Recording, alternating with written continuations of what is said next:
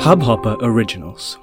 Devotion unplugged के इस विशेष भाग में आपका स्वागत है दोस्तों, आशा है कि आपने आदिक मास में बहुत सारे विष्णु अनुष्ठान, विष्णु जी की पूजा, संकल्प द्वारित पूजन या अलग अलग प्रकार के जाप या भागवत कथा, ये सारी चीज़ें आपने आदिक मास में की होंगी और इसका मनोभावना से या पूरे संकल्पन से आपने इसमें भाग लेके इसका पूरा फ़ायदा उठाया होगा तो जैसे ये अधिक मास खत्म हो रहा है और जिस प्रकार से अब नवरात्रि या घट स्थापना होके नवरात्रि का जो पर्व है, वो शुरू होने वाला है।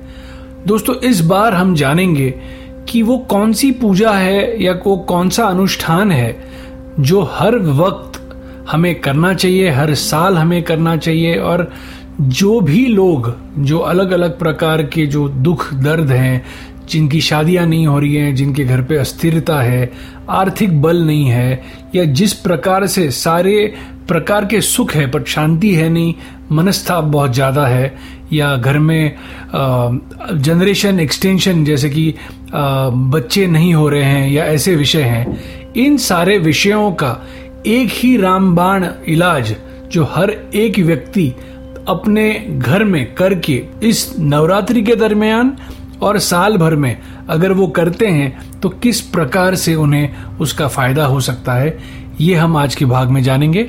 साथ ही साथ जानेंगे कि नवरात्रि का महत्व क्या है और माँ सती का, जिसे हम शक्ति पीठ कहते हैं, कि माँ सती का रूपांतर शक्ति पीठों में किस प्रकार से हुआ और क्या पूजन करने से या किस प्रकार के मंत्र को सिद्ध करने से, इस नवरात्रि में आपको उसका एक अलग फल मिलेगा और एक एक डेफिनेट फ़ायदा होगा जिसके चलते आप इसे अलग स्तर पे ले जा सकते हैं। दोस्तों, मैं हूँ आपका दोस्त गिरीश कुलकर्णी। इस डिवोशन अनप्लग के माध्यम से आपसे हर शुक्रवार शाम को सात बजे मैं अभी मिलूँगा और साथ ही साथ इन सारी चीज़ों के बारे में आपसे विशेषता बात करूँगा। और लोगों का इस माध्यम से किस प्रकार से योग्य मार्गदर्शन हो, इसकी हमारी पूरी एक कोशिश होती है जो डिवोशन अनप्लग टेंपल कनेक्ट की टीम के माध्यम से। और इसे हम आपके लिए ले आएँगे और आपसे रूबरू होंगे इस सिलसिले में डिवोशन अनप्लग के साथ में।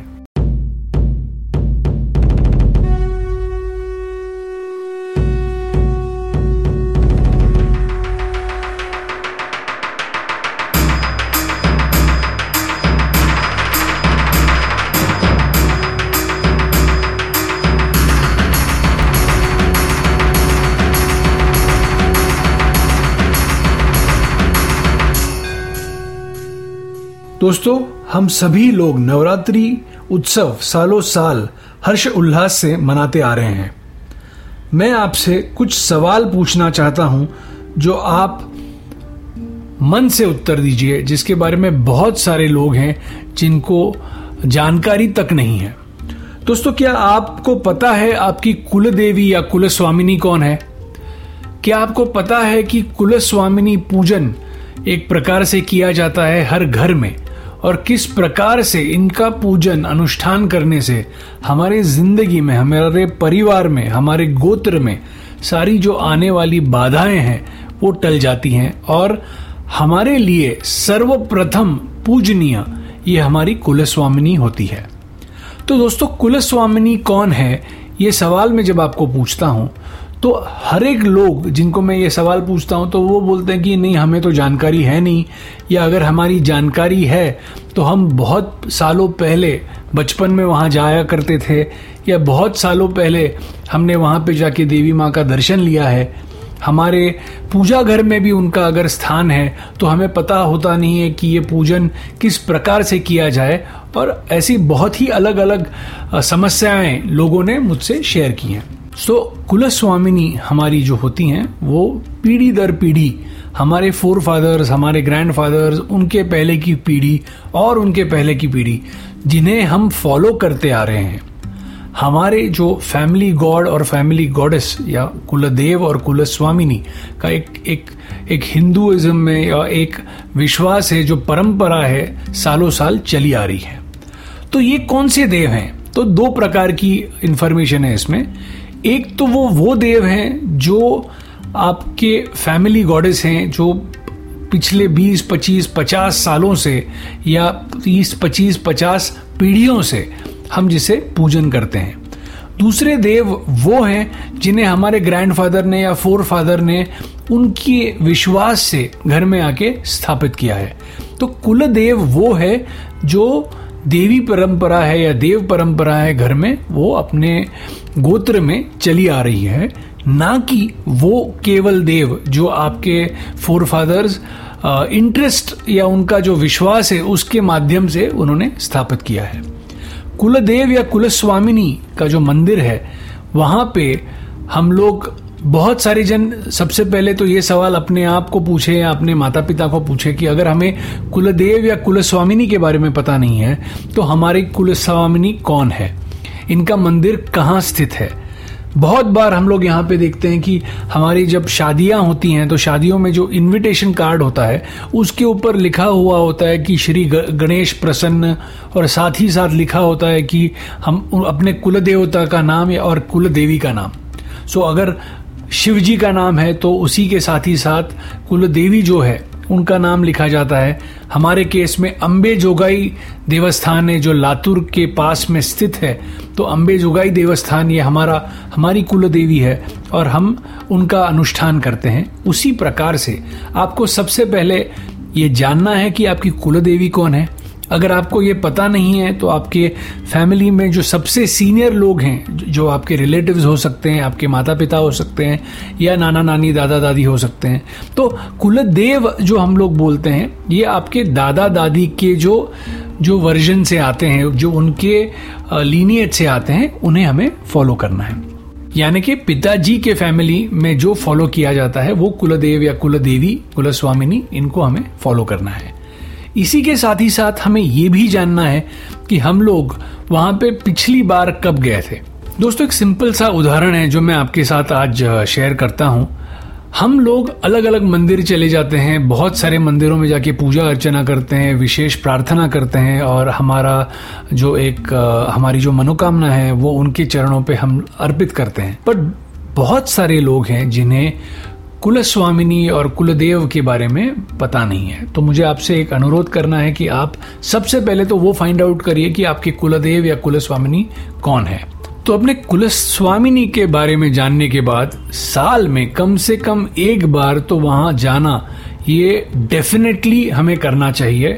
वहाँ पे जाके जिस प्रकार से आपके फैमिली में रिचुअल है, जहाँ पे आप वहाँ पे माँ को साड़ी चूड़ियाँ, और अलग अलग वस्त्र हैं अलग अलग हल्दी कुमकुम, उसी के साथ में जो विधियाँ हैं आपके घर से, जो चली आ रही हैं, उन्हें आप देवी माँ के चरणों में अर्पण करें। साथ ही साथ मेरा एक आग्रह है कि आप आपके कुलस्वामिनी के स्थान पर हर साल, हर शुक्रवार मतलब बावन शुक्रवार या तो कुमकुम अर्चना का एक संकल्प करें, या तो अभिषेक का संकल्प करें, या तो जो भी दीप वहाँ पे हो, लगते हैं, उनका तेल दान या वहाँ पे दीप दान या दीप प्रज्वलित करने का जो जो एक एक प्रकार का रिचुअल होगा, उन रिचुअल को फॉलो करते हुए वहाँ पे ये पूजन करें।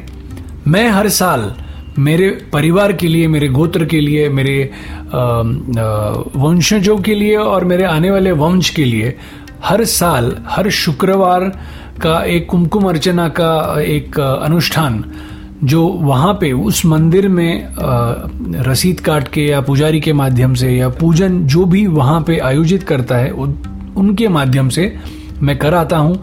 साल भर 52 टू बावन शुक्रवार जो देवी का दिन समझा गया है, उस दिन ये एक प्रकार का छोटा सा संकल्प या अनुष्ठान करता हूँ, जिसमें मैं माँ को एक प्रार्थना करता हूँ कि हर हफ़्ते आप हमारे प्रार्थना में हैं, आप हमारे ध्यान में हैं और हमें आप हर प्रकार से प्रोटेक्ट करिए। दोस्तों, ये विषय जिन किन्हीं लोगों को मैंने डिस्कस किया है, उन्होंने डेफिनेटली ये प्रकार फॉलो करके मुझे एक फीडबैक दिया है कि डेफिनेटली ये करने से जो उनके दुख, दर्द, दारिद्र्य या जो जो इश्यूज़ थे, जो वो सॉल्व नहीं कर पा रहे थे, उसे उन, उनको गति मिली, उसे उनसे मार्ग मिला और बहुत सारे लोग इसे सालों साल करते आ रहे हैं और माँ की कृपा हम पे डेफिनेटली इसके माध्यम से होती है। और एक चीज़ है जो मैं आपसे विनती करता हूँ कि जब कभी आप आपके कुलस्वामी के मंदिर में जाएँगे तो ये पाँच छह चीज़ें हैं जो वहाँ पे आपको डेफिनेटली दान करना है। जिसे हम बोलते हैं तेल दान, नमक दान जो हम आटा बोलते हैं, जिसे मराठी में पीठ कहा जाता है, आटा बोलते हैं। तो आटा, गुड़, साथ ही साथ चना दाल और जो भी आपका स्टेपल डाइट है, या तो गेहूँ है, नहीं तो चावल है उसका एक एक क्वांटिटी आप डिसाइड कर लीजिए, वो क्वांटिटी से आप उन्हें माँ के दरबार में अर्पण करिए। साथ ही साथ बहुत सारे लोग हैं जो भारत में हैं, भारत के बाहर हैं, वहाँ पे पहुँच सकते हैं, नहीं पहुँच सकते हैं, या कोई ना कोई लिमिटेशन है कि वो हर साल इस माध्यम से मंदिर जा नहीं सकते। दूसरी बात, अगर अब तक गए नहीं हैं और अब से लेके जाने समय तक अगर ये समय बाकी है तो इस समय में क्या किया जाए, जिसके चलते माँ के चरणों में आप ये पूजन अर्पण करें।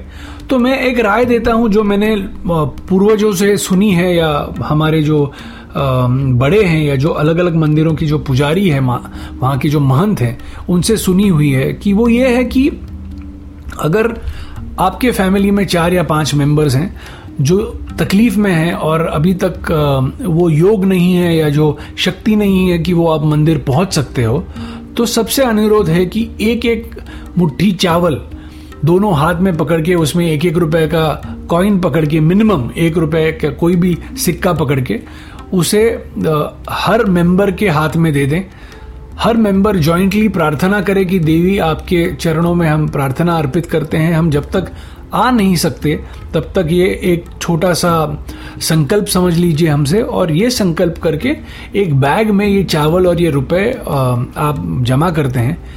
ये पूजा घर जहाँ पे आपके घर पे स्थापित है, आप वहाँ पे रखिए और जब कभी आप उस मंदिर जाएँगे तो बिना भूले, ये जो तरीके से संकल्प लेके जो जो चावल और रुपए साथ में रखे हैं, उसे आपको माँ के दरबार में लेके जाना है और वहाँ पे अर्पित करना है। दोस्तों, ये इंटरिम एक हम बोलते हैं ना टेंटेटिव एक प्रार्थना या एक प्रक्रिया है, जिसे करने से हम इतना ही एक संकल्प करते हैं, हमें भी याद आता है कि हमें ये करना है।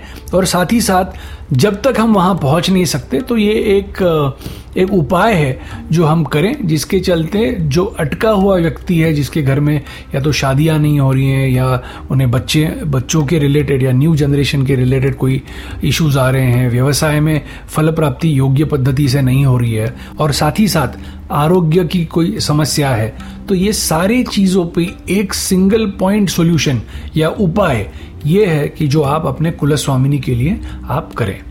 साथ ही साथ दोस्तों मैं ये भी आपसे ज़िक्र करना चाहता हूँ कि ये नवरात्रि के दरमियान अगर आप करें तो देवी माँ आप पे ज़्यादा प्रसन्न होगी और उसी के नवरात्रि के अवसर पे अगर कोई भी प्रकार से अगर माँ रूठी है तो उनसे मनाने के लिए यह एक बहुत ही उचित समय और और एक सोल्यूशन है जो मैं आपके लिए इस बार ले आया हूँ। तो दोस्तों, इसी के साथ जानते हैं शक्तिपीठ क्या होते हैं।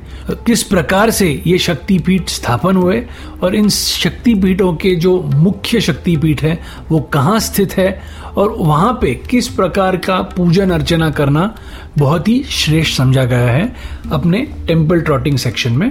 आइए बढ़ते हैं और जानते हैं शक्तिपीठों का महत्व।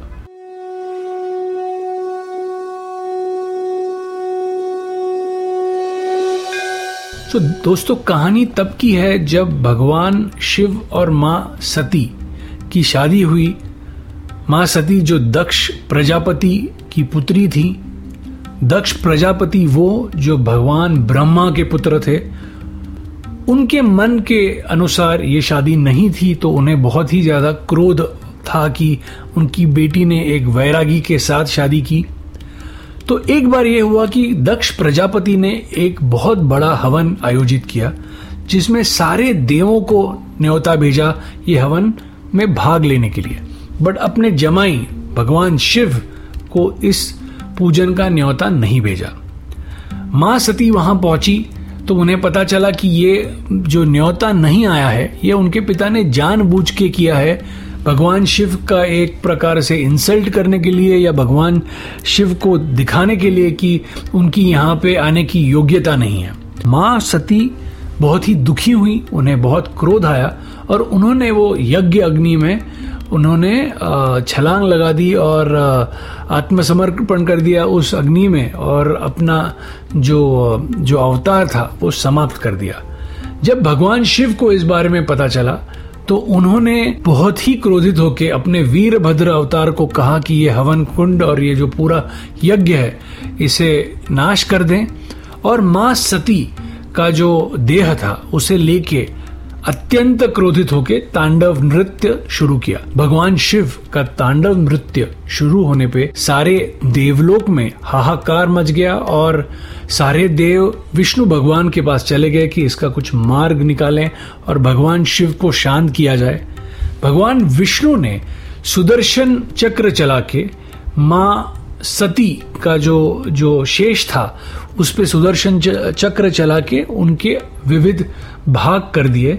तो भगवान शिव को शांत करने के लिए यही एक उपाय उनके मार्ग से आया। जब ये बावन भाग पृथ्वी पे गिरे और उसी के साथ ही साथ माँ सती के जो आभूषण थे, वो जब पृथ्वी पे गिरे तो वो जगह जहाँ पे ये सारे बावन भाग और आभूषण गिरे, वो शक्तिपीठ स्वरूप तैयार हुए और वो शक्तिपीठ समझे जाते हैं। ये जो बावन शक्तिपीठ हैं, ये भारत में और आजू बाजू के क्षेत्र में जो भारत, पूरा भारतवर्ष था, जहाँ पे नेपाल, बांग्लादेश, पाकिस्तान और अफ़गानिस्तान का भी ज़िक्र था। ये जब माँ सती के अवशेष गिरने पे जो शक्तिपीठ का रूपांतर हुआ, वही हम बहुत ही विश्वास से हम पूछते हैं और वहाँ पे जो अलग अलग प्रकार के जो अवशेष हैं, उनका महत्व बहुत ही अलग कहा गया है। मुख्य रूप से जो माँ आदि शक्ति के जो स्थान हैं, जो सबसे विशेष कहे गए हैं और जहाँ पे बहुत ज़्यादा लोग देवी पूजन के लिए पहुँचते हैं विमला देवी मंदिर जो पुरी में, उड़ीसा में स्थित है, जहाँ पे माँ के पद गिरे थे, ये एक बहुत ही अद्भुत शक्ति स्थान है। उसी के साथ ही साथ तारा तारिणी मंदिर है जो बहरामपुर में है। इसमें बहुत ही ये विशेष स्थान समझा जाता है, जहाँ पे माँ के स्तन गिरे थे और वहाँ पे तंत्र साधना और पूजन के लिए भी बहुत ही अलग अलग विधियाँ की जाती हैं। कामाख्या मंदिर है जो गुवाहाटी में आसाम स्थित है। कामाख्य देवी मंदिर, ये बहुत ही जागरूक स्थान है, जहाँ पे तंत्र विद्या का एक महत्व स्थान कहा गया है। यहाँ पे माँ की योनि यो के जो अवशेष थे, वो वहाँ पे गिरे थे और यहाँ पे अम्बुगाची मेला हर साल मनता है और बहुत ही अद्भुत जगह है। और इस स्थान पे बहुत सारे लोगों की एक आस्था बंधी हुई है और माँ, वहाँ पे आने वाले हर भक्त को पूरे मन से आशीर्वाद देती है और उनकी सारी मनोकामनाएँ पूर्ण करती हैं। और आखिरी में माँ का जो कालीघाट देवस्थान है, जो कलकत्ता बेस्ड है या कोलकाता बेस्ड है, यहाँ पे माँ के दाहिने पैर का अंगूठा गिरा था, ऐसा समझा गया है। दोस्तों, ये सारे मंदिर जो हैं ये अपने स्वरूप में बहुत ही पावरफुल या बहुत ही उच्च प्रकार के देवस्थान कहे गए हैं। तो इन देवस्थानों में विज़िट करना या इन देवस्थानों में जा आना, ये ऐसा समझा गया है कि आपका ये जो जन्म है, ये पावन हो जाएगा। सो दोस्तों, इसी के साथ ही साथ मैं आप सारे लोगों से और एक चीज़ विशेषता शेयर करना चाहता हूँ कि नवरात्रि में जो भी लोग कोई भी मंत्र सिद्ध करना चाहते हैं तो नवरात्रि का जो समय है, ये काफ़ी उचित समय है, समझा गया है कि जो मंत्र आप अभिमंत्रित करके या सिद्ध करके उसका जाप अनुष्ठान शुरू करना चाहते हैं तो नवरात्रि के नौ दिन बहुत ही उचित समझे गए हैं। एक बहुत ही सिंपल विधि है जो आप कर सकते हैं। आप हाथ में जल और अक्षता या चावल लेके, जो भी आपका जो मंत्र है, वो आप उसका जप करें, कम से कम नौ बार, ज़्यादा से ज़्यादा 108 बार, और संकल्प करके जो हाथ में जो चावल और जल है, वो वो आप ज़मीन पे छोड़ दें, और पूजन करें, अनुष्ठान करें भगवान का, और साथ ही साथ प्रार्थना करें कि जिस कार्य के लिए आप ये मंत्र सिद्ध कर रहे हैं, वो आपकी मनोकामना क्या है, और भगवान आपको आशीर्वाद दे। ये सारा पूजन करने के पहले भगवान गणेश का पूजन करने आप ना भूलें, क्योंकि सो आप तो जानते ही हैं कि भगवान गणेश या गणपति पूजन सबसे प्रथम किया जाता है, और उसी के बाद ही बाद सारे जो पूजन है, उसे आयोजित करके हम उसका संकल्प लेते हैं।